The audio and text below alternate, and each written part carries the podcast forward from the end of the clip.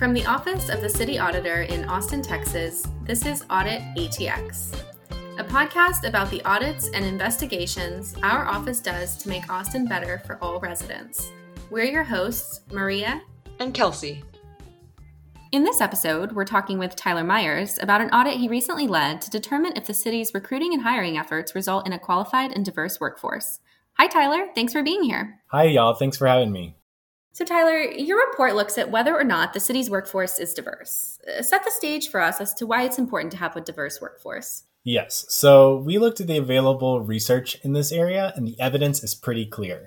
Diversity in race, culture, gender, life experience, and many other areas can benefit organizations by promoting innovation, complex thinking, and more effective decision-making. So when we looked at this area, we were coming at the angle of recruiting and hiring, looking at that process and seeing if there's any barriers or problems with this process that may be limiting our ability to create this diverse workforce that really we believe can benefit the city as an organization and deliver services to the citizens. Okay, and I see you looked at race and ethnicity as well as gender. Tell us more about what you found. So our finding in this area was that the city workforce is representative of certain demographic categories, but less representative of others. And so the city should be more deliberate in its pursuit of a diverse workforce, and I proactively identify and remove these gaps in the workforce at the citywide and the department level. So the benchmarks that we were looking at were we compared the city's workforce to that of the community.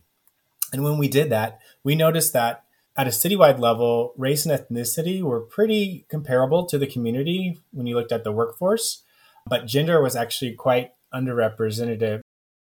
We found that the number of women in the city's workforce was less representative than that of the community. And then we also broke that down at the department level and compared department demographics to that of the community as well, and found that the workforce at the department level is not as representative of the community.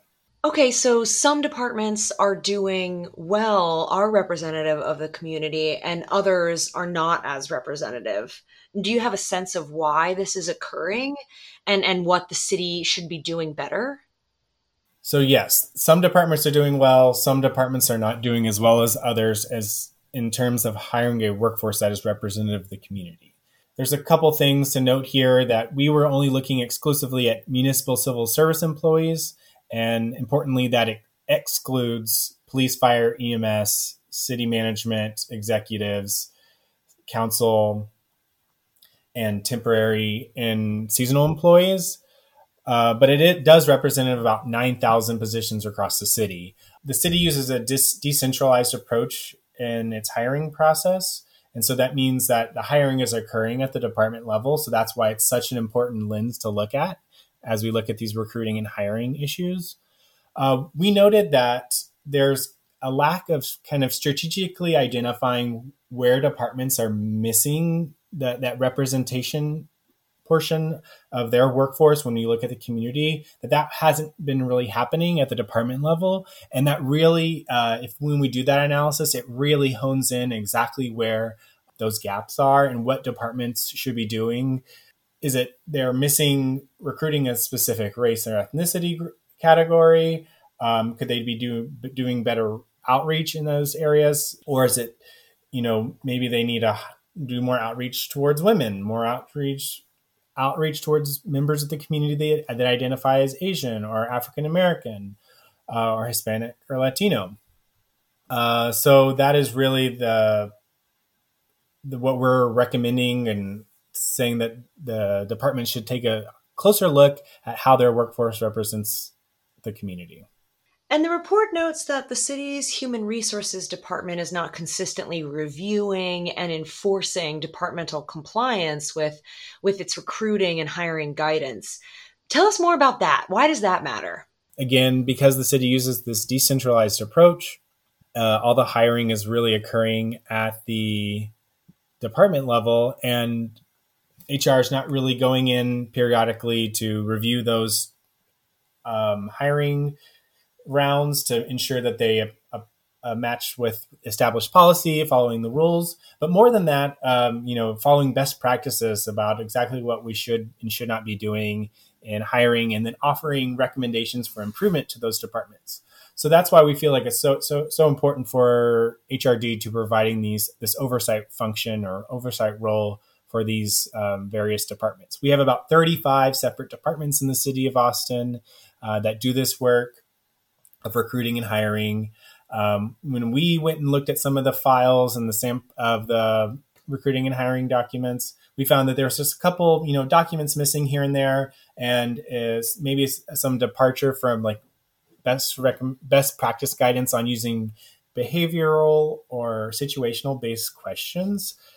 Yeah, and just really noting here that the HR is missing an opportunity to provide feedback on a department's process and advise them on strategy and how they can do better in the future. Okay, and you touched on this a little bit before, but what can the city do to improve its recruiting and hiring efforts? What did you recommend? Right, so we did issue 6 recommendations in this report. We suggest that HRD work with departments to create plans, that they also work to identify and work directly with these departments to address demographic disparities, some of which we noted in our report, and further analyzing and implementing some of the best practices in hiring efforts.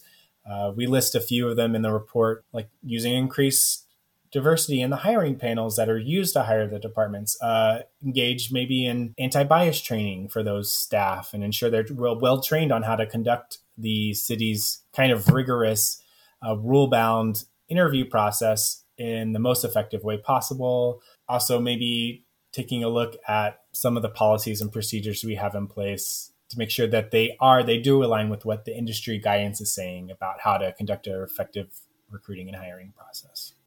Great. Thanks so much, Tyler, for being here today. As you mentioned before, it is really important for the city to have a diverse workforce and one that's representative of our community. So I really appreciate your work on this project. Yeah, thanks for having me. Thanks for listening to this episode of Audit ATX. This report is available on our website at austintexas.gov/auditor. Follow us on Facebook, Twitter, and Instagram at Austin Auditor. And subscribe on Spotify or Apple Podcasts. Until next time. Bye-bye.